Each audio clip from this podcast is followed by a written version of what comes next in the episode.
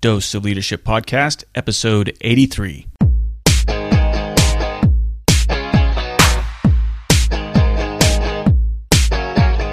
Welcome to another episode of the Dose of Leadership Podcast, the show that brings you inspiring and educational interviews with today's most relevant and motivating leaders.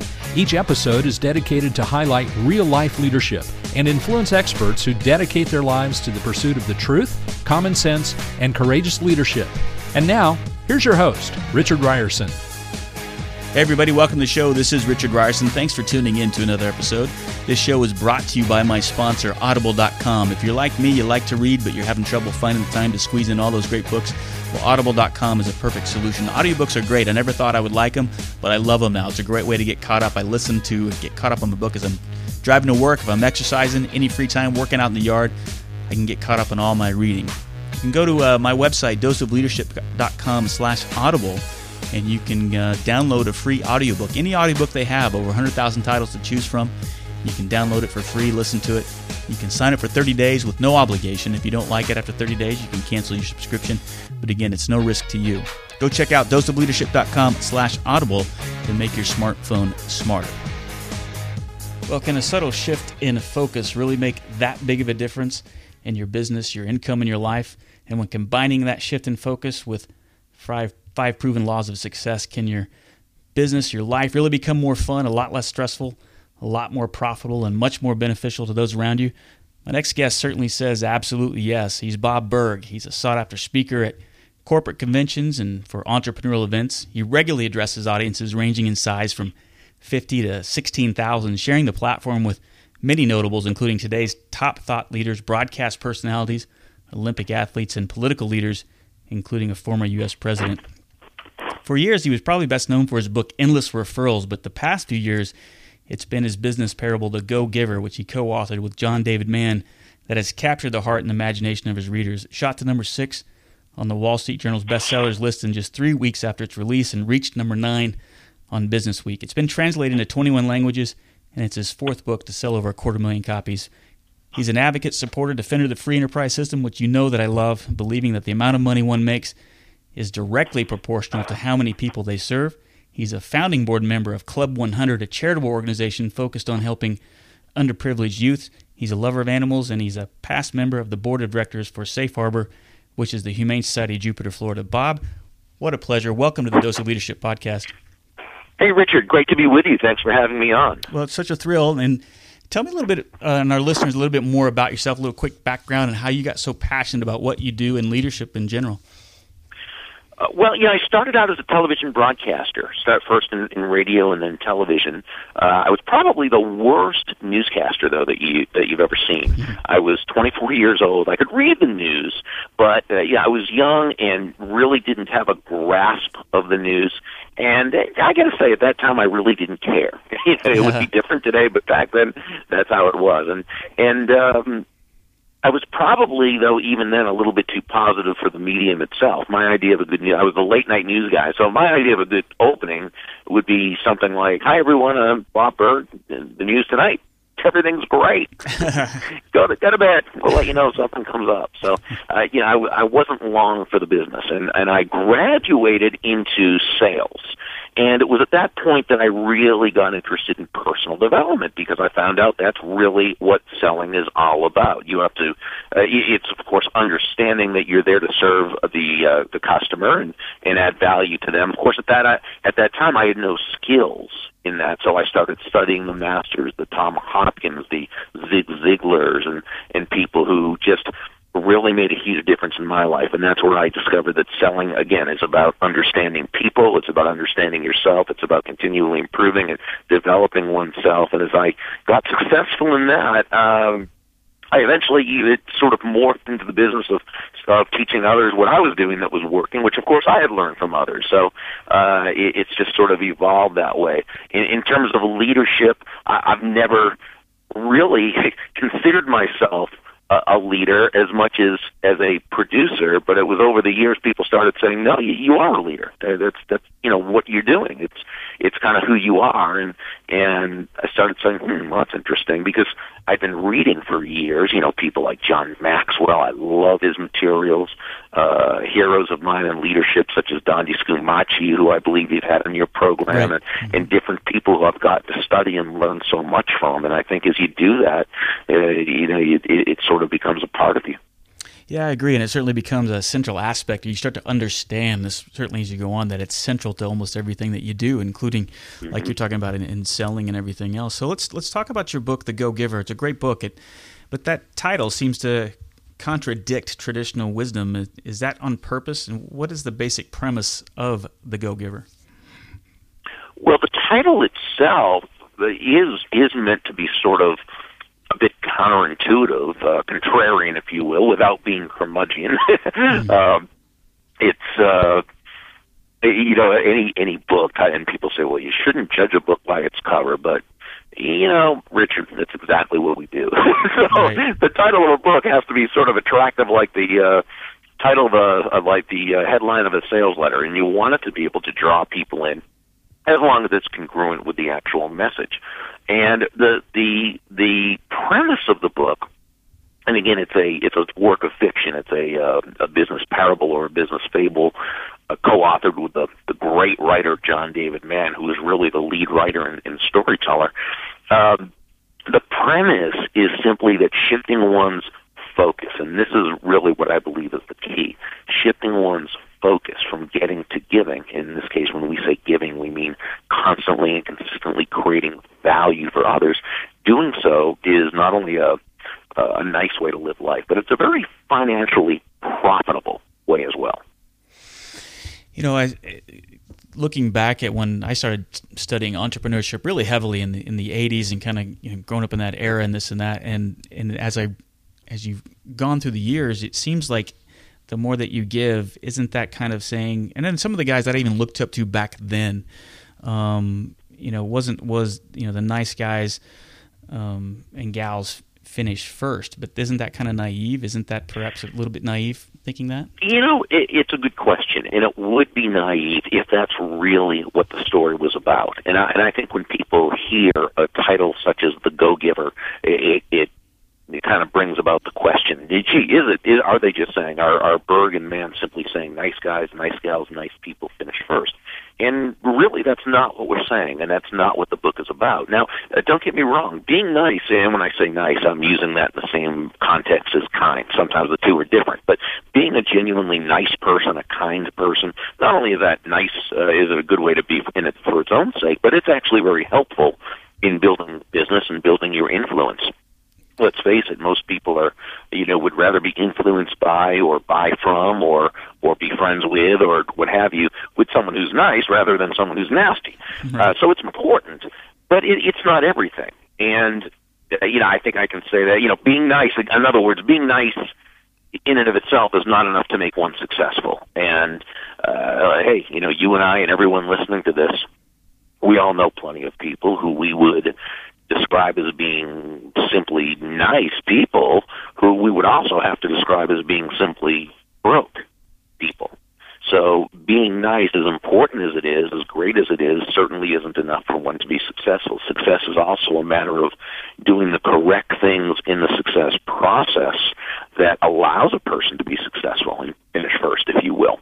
And the five laws that John and I share in the book are simply meant to provide those principles that if someone will utilize them, uh, together in, in conjunction, all five of them, not one, two, three, or even four of them, but all five of them, they must be successful. Yeah, and I guess that's what I was getting to. Is like I've always been kind of taught as you know you got to be out there a, a go getter, and being a go getter is a good thing. That's how you're going to finish ahead. You know, are you saying that uh, being a go getter is necessarily a bad thing? No, being a go getter is a great thing. We love go getters because go getters get things done. And you know, you you know, you're a successful business person. You have a military background, and and you know that hey, you know, you can have all the the best ideas, the the best thoughts, the best intention, but unless action is put into the mix, nothing is going to happen. So being a go getter is is vital, very important. Uh, the good news is that that uh, that being a go getter and a go giver are not opposites. They don't conflict. There's no natural division between the two. Many Right. go-getters are also go-givers, and we would say that every go-giver is also a go-getter. Yeah. Uh, the the opposite of a go-giver is really a go-taker. Yeah. Okay. Yeah, that makes sense. You know, and that you know that's that person, and I'm sure you, you you've seen them both when you were in the military and in in uh, in private sector uh, business. You know, those are the people who sort of. Uh, they kind of feel it's all about them. you know, Right. they they feel almost entitled to take, take, take without having added value to the person, to the process, to the the situation, and they they tend to to be very frustrated because they either don't attain anywhere near the level of success they feel they deserve, or even when they do, they're kind of quickly discovered, and they're always having to to do it all again because they haven't based their their success and influence or, or leadership on any type of real foundation. Right. When when we say go giver, we're really just simply talking about that man or woman who has learned uh, or has has perhaps intuitively always known, because some people do, that it's that person who can who can move from what we call an I focus or a me focus to an other focus. That's the person who accomplishes the most. Yeah. That's the person who others want to follow. And I love that. I mean, all central. What I've always said here, people listen to the podcast. You know, it's never about you; it's all about Right. them. And I love, I love that idea. You mentioned these principles in in what the book calls the five laws of stratospheric success. Uh, law number one is the law of value. Let's talk about some of those. What is what about the first one there? Sure, the law of value says that your true worth is determined by how much more you give in value than you take in payment. Now, this sounds uh, at first very counterintuitive, very counterproductive when you think of it. I mean, how do you give more in value than you take in payment and, and stay in business, survive in business, never mind thrive in business? Sounds like sort of a, a recipe for bankruptcy. Give more in value than you take in payment. So we we have to simply understand uh, that there's a difference, a big difference, a significant difference between price and value. Uh, price is a dollar figure. Uh, it's a dollar amount, Richard. It, it, it simply is what it is. It's, it, it's finite. Value, on the other hand, is the relative worth or desirability of a thing to the end user or beholder. In other words, what is it about this thing, this product, service, concept, idea that brings so much worth or value to someone that they'll willingly exchange their money for, which in a free enterprise uh, based economy is the only way someone is going to do that because they see value in it. They see more worth than the money they're they're trading for it um, and and so that they'll feel great about it, and you'll make a very healthy profit. And we can use as a very easy example. Let's say you hire an accountant to do your taxes, and this accountant charges you just to cite a, a very round figure, charges you a thousand dollars.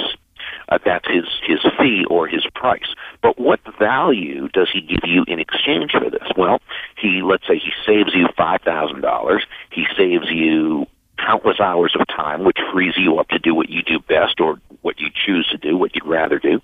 And he provides you with the security and with the peace of mind of knowing it was done correctly. So what he's done, he, he gave you well over five thousand dollars in value or use value in exchange for a thousand dollar uh price.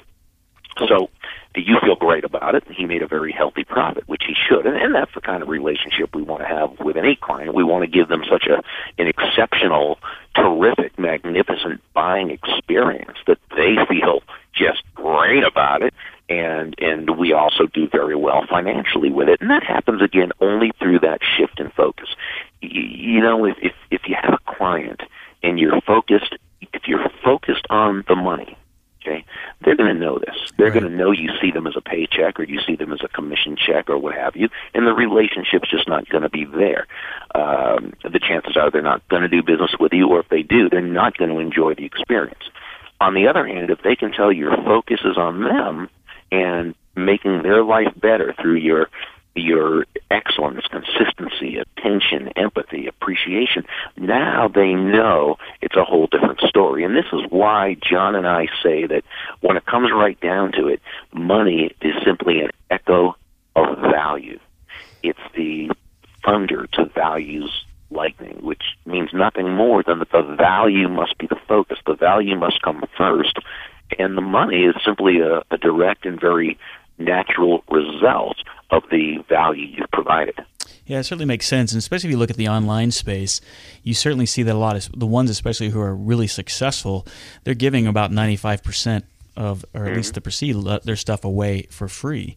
They're providing that value, they're building that trust, and then when they do ask for, you know, the other five percent of what they're selling and payment, it's uh, it goes that much more um, easier or successful because they've already have this perceived value of what this person's already provided for them in the past. I mean, I definitely see that in the online space. Yeah, and and, and more than just, uh, and it's a great point, and more than just giving value for free in terms of uh, their knowledge or, or product or, or something, it's also just it, it, it's it's um, you know whether you're retweeting somebody or whether you're sharing something on Facebook that's just going to be of value personally or, or professionally or introducing uh, people or or however you do it. As you said, you're you're providing value. You're creating a you know a reputation as an asset of value. Right and that's where that's where it really starts to happen where the relationship is built has the marketplace always been like that or has it was there a time when people could have you know if, if you had good copy and i know good copy is still important now but it seems like if you look at the old copies of like the say the 50s and the 60s where they were really trying to get everybody to get that that hook is that less or more effective or the same today?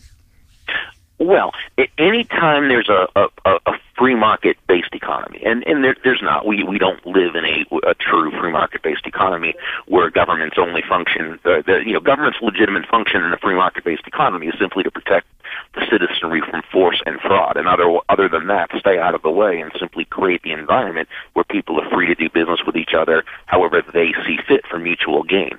Uh, that's not the case, but and yet, as much as we now live in a mixed economy uh, the free market still uh, the, the, to the extent that we do have a free market again where no one is forced to buy from you that's where this really comes into play um, and I and I suspect that it's always been the same wherever people are free to exchange with one another. Now, you know, methods and tactics change and so forth, but if you go back to uh, you know when Ben Franklin was was selling printing uh you know pamphlets and and and was doing printing and so forth it was always the same. He had a great reputation in the marketplace for providing great value right. in his printing okay? And and so uh, it's anywhere. Now that doesn't mean people um uh, are, you know, people all have different values, so people all like or dislike certain things. They like doing business or not doing business in certain ways. But as as Harry Browne has said, and I, I blogged about this recently, um, you know, profit is the simply the result for satisfying the desire of someone else. Right. What I'm curious to see what you think about. Uh, hear your thoughts on the law of influence, and particularly since I'm a you know big student and uh, advocate of Maxwell stuff as well. Sure. And of course, the law of influence is important for him and his 21 irrefutable laws. Um, talk about the law of influence as it pertains to the go giver, and uh, kind of maybe the, the, the sameness of the differences of, of what Maxwell teaches. Sure. Well, uh, you know, John's a John's a real hero of mine, and, and what John's basic premise is that leadership is influence you know, we can we can look at influence as we can define it, or I would define influence as simply the ability to move a person or persons to a desired action, right. uh, usually within the context of a specific goal. And I, I think that's a you know that's a, a definition of influence that most people probably wouldn't disagree with, even though people might have their own, you know, specific definitions.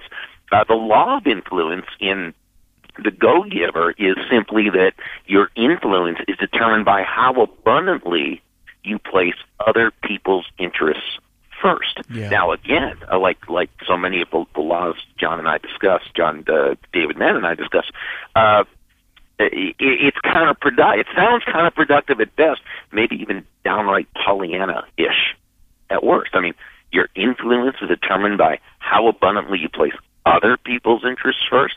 Is that really real world? Well, think about it. I mean, uh, God, and I know you study leadership. You are a leader, so you would you you already do know this, and that is you you, you know I ask people think about the greatest leaders, the top influencers, the most the financially successful salespeople. What do they have in common? They put other people's interests first. They're always looking for ways to add value to other people's lives. Great leadership is never about the leader. It's always about the people they're leading and developing. Great influence is never about the influencer. It's about the people they're trying to influence. And this is whether it's family, friends, your employee, employers, co-workers, team members, committee members, whether it's the excuse me, the supplier, whether it's that government bureaucrat who you need to to have working with you rather than against you. It's being able to to move them to action, but in a way that they feel good about it and feel good about themselves. You know the uh, the basic premise of, of everything I've, I've taught over the years can be boiled down to a, a one very particular statement, and that is that all things being equal, people will do business with and refer business to those people they know, like, and trust. Yep. They'll also allow themselves to be led and influenced by people they know, like, and trust. And the, mo- the the fastest, most powerful, most effective way to elicit those feelings toward you and others is by is by again shifting your focus, moving from from focusing on yourself to focusing on others. You know, Don Scumaci, who we were talking about earlier, and Dondi's another just great hero of mine. Um, I love uh, something that Dondi uh, Dondi often says. I think it's brilliant. She says, "Compliance will never take you where commitment can go." Mm-hmm. Yeah. Uh, it's just so so brilliant, and that's really what a leader does. A, a leader, uh, a, a leader puts compliance aside because they know that's not leadership. Right. You commit to a leader. You comply with a a manager or comply with the compliance department. But, but when we talk about leadership, when we talk about leadership, it's about garnering uh, commitment. Yeah, at the heart of it is, and I love what you just said, and, and rings so true with everything we say here on this podcast. That you know, the the, the beginning of understanding what it means, or the pro- beginning the process of of learning how to influence, it all begins with intentionality of adding value to others. That is at the heart, and it's totally shifting the focus away from you, like you said. I mean, we've all made, I think, the classic error in the beginning. I know I did early on in the Marine Corps career, where I thought the position, the title, the bars, and the shoulder you know, and, and my knowledge and how smart I was would carry the day. But at the end of the day, almost kind of made people not even like you even more. No one really wants to hear how much you know, unless they know that you care about them. You know, and I think that well, uh, that, that that's. I think we've all been there before. I mean, that you know, the mistake that you say, um, we we've all made. I mean, I think we have. Most of us have. Yeah. And, and John Maxwell tells those stories on himself. I can't tell you how many, aside from the books I've read of John and how, and hear, getting to hear him speak, how many of his his uh, audios I've listened to, and one of the great things about John, he's such a humble man, isn't he? Yeah. And he, he tells these stories on himself, and they they're great teaching stories, and and I think you're right on the mark. That that is, I think every leader starts out by almost being not every leader but a lot start out by embracing what what John calls I think I've heard him say this what he calls positional authority right uh, thinking that it's the position that gives you the authority. We, we, and of course, we know it's not. It's not that at all, uh, because people don't follow positions. they may comply, but they're certainly not going to commit. So I just think those are such great, great principles. I always find it funny. I'd ask people in, in presentations in the audience, you know, when they're talking about positional authorities, like how many of you here, when you got a new position or title, were the main thing you were thinking about was getting a new business card? And so we get mm-hmm. so excited about getting that new business card, don't we? That, that ego just comes center stage. But leadership isn't about ego; it's about influence, like you said. I, I love what you just said. You know, I'm not. I'm I'm such a young student on sales. I never considered myself a salesman. Um, but your teachings really do break some paradigms on on sales. What what are some of those? Well, you know, Richard, that's a, a great question, and I think it's an important question because sales is like anything. You've got to have a definition in order to really understand something. Uh, and it's it, Ayn Rand uh, uh, once said, uh, it's one of my favorite quotes. She said, "Even the best logic, if based on a false premise, can never result in a correct conclusion." Mm. So there are so many people who say, "Well, I could never sell. Oh, I would hate selling." Or I, and what does it they really mean? And so when someone says that to me, I, I, I would never say to them, "Oh no, you'd be a good." I say, uh, "How do you define selling?" And that's how you know what they're really thinking. Because see, a lot of people, what they think is that selling is about trying to convince someone to buy something uh, that they don't want or need. When actually, actually selling is just the opposite. It's finding out what someone does want mm. or need and helping them to get it. Uh, people think selling is about taking advantage of others. It's not. It's actually about bringing people more advantage through your products and services probably the biggest upside down misperception about selling is that at its heart it's about taking when it's not it's actually at its core at its essence at its most profitable at its highest it's about giving mm. And i and i actually mean that literally not figuratively people say no no you mean that figuratively no i mean it literally because the old english root of the word sell is "salath," which meant to give. So when you're selling, you're literally giving. Now, someone might say, well, that's semantics. You know, okay, I understand what you say, and you're right, but but that's just semantics. And again, I don't think it is, and here's why. Let's say you are in a selling situation. And again, whether it's selling a product, whether it's selling a service, an idea as a leader, you're selling ideas, you're selling concepts, you're selling philosophies. You're in the selling process with someone, and that person's in front of you. When you're selling, what are you giving? I suggest you're giving time, attention, counsel, education, empathy, and ultimately you're giving value. So when you're selling, you're giving. Now, what, what people often think when they say, "Oh, I could never sell," or "I wouldn't want to sell," or they think selling is about taking it. Well, what they're talking about is a con artist, a crook. Right you know that not a not a professional salesperson. A professional salesperson is there to match the benefits of their product or service with the consumer's wants, needs, or desires. Yeah, I like, I love what you're saying there, and I, th- it, for me, this has been a relatively new mind shift for me because I think for the years, and if you would ask me, I don't like to sell because I'm afraid of the general perception that I'm trying to con them into something or give them something they don't want or need. But you're absolutely right that I think that it's if if you shift the focus and in as the person as a salesman you're trying to find the pain point and digging you know that that take that's a whole different skill set than what we traditionally think are of traditional selling right yeah well you're overcoming you're you're um, not overcoming you're you're helping to discover a need want or desire right and that's what a sales professional helps to do. Well, what about the traditional? What about um, skills and techniques? I mean, companies invest countless amounts of money and hours in teaching their salespeople skills. Are you saying they shift their skills? Um, I guess, and I, this is something I'm not that familiar with. I don't know what a traditional company traditionally mm-hmm. teaches in techniques. Is, is, are you teaching something different, or are people gravitating to what you're talking about already? Well, we're often asked with you know the go-giver philosophy about focusing on on the needs of, of others, on the, the customer, client, what have you. If what we're saying is you know forget about sales training or sales teaching, absolutely not. A sales professional, like any other professional, studies their craft.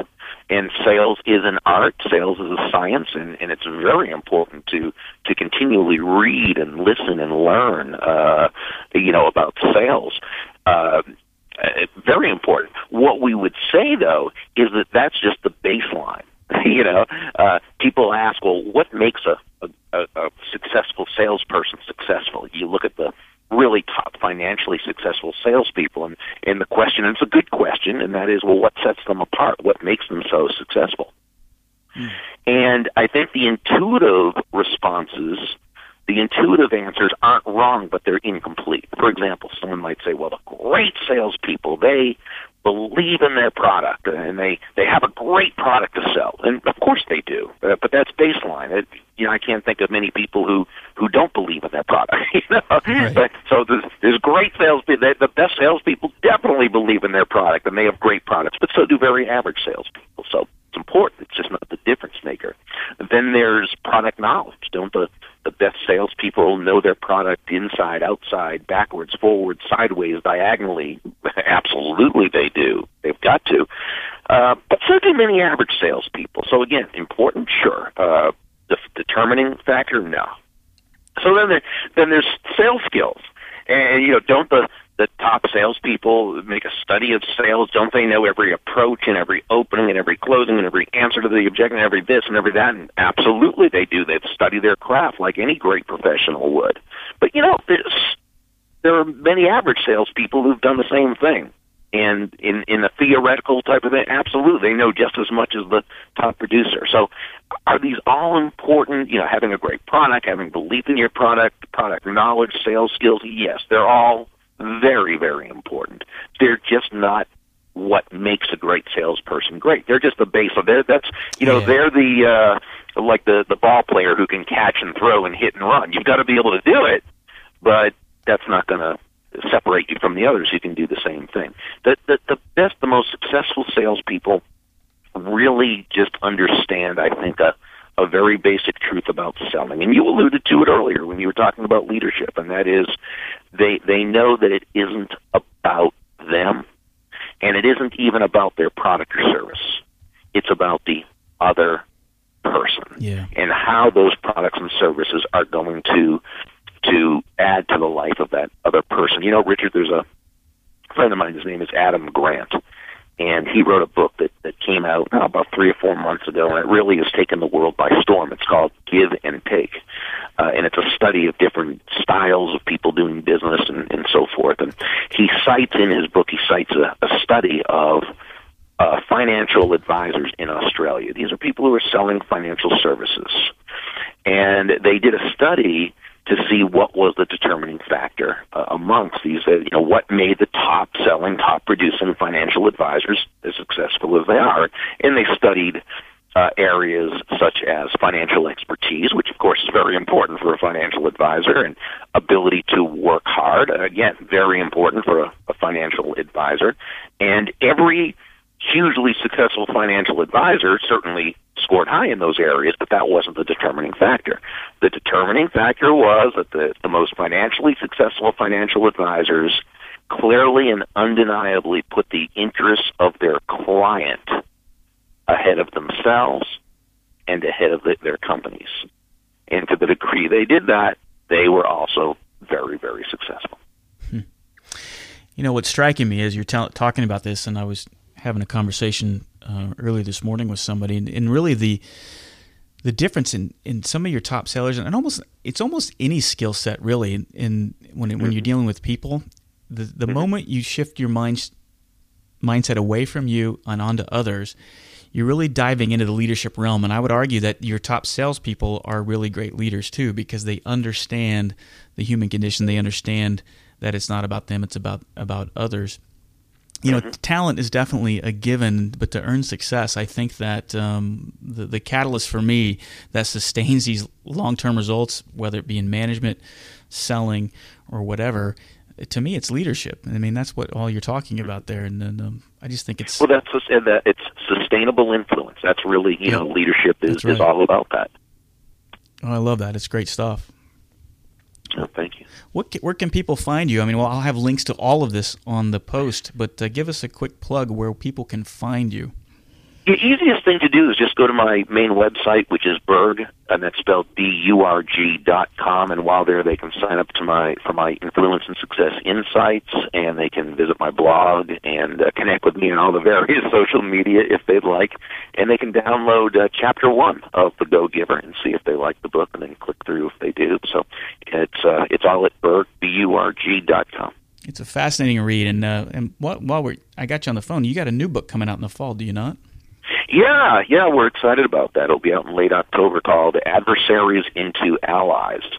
And it's really how to get what you want when dealing with people, including difficult people, while helping them feel genuinely good about themselves and the situation. Ooh, I love that. It, uh, Thank you. Very good for uh, leadership. I'll definitely have you back on the show when it comes out. Thank you. I, I quote Dr. Maxwell several times in there. Oh, you know, again, good. he's such a hero of mine, and and uh, you know, I, I know that you're uh, involved with his uh, leadership program, and and uh, so the people who who you have as clients are very lucky to have you, who's already proven yourself as a leader, uh, both with the Marines and in your your private business, and now that you're also working, uh, you know, with the Maxwell organization, it's uh, uh, yeah, the people are triply blessed. Well, guys, thank you for the for the plug. The check's in the mail, so I'll have that coming. Bob, it's been a true pleasure. It's really fun. You're a fun interview, and I'm glad to have you on the show. Oh, thank you so much. It's been a pleasure, Richard. All right, we'll talk to you soon. Richard invites you to become a part of the Dose of Leadership community. Visit doseofleadership.com and sign up to receive his free Common Sense Leadership ebook, a guide that highlights how all of us can learn to become calm, confident, consistent, and courageous in all aspects of our lives. Richard is also available as a speaker for your next event. Richard specializes in practical leadership and change management. He has a philosophy of inspiring everyone to think and act like a leader, which is based on timeless natural principles and common sense. You can get more info by visiting doseofleadership.com.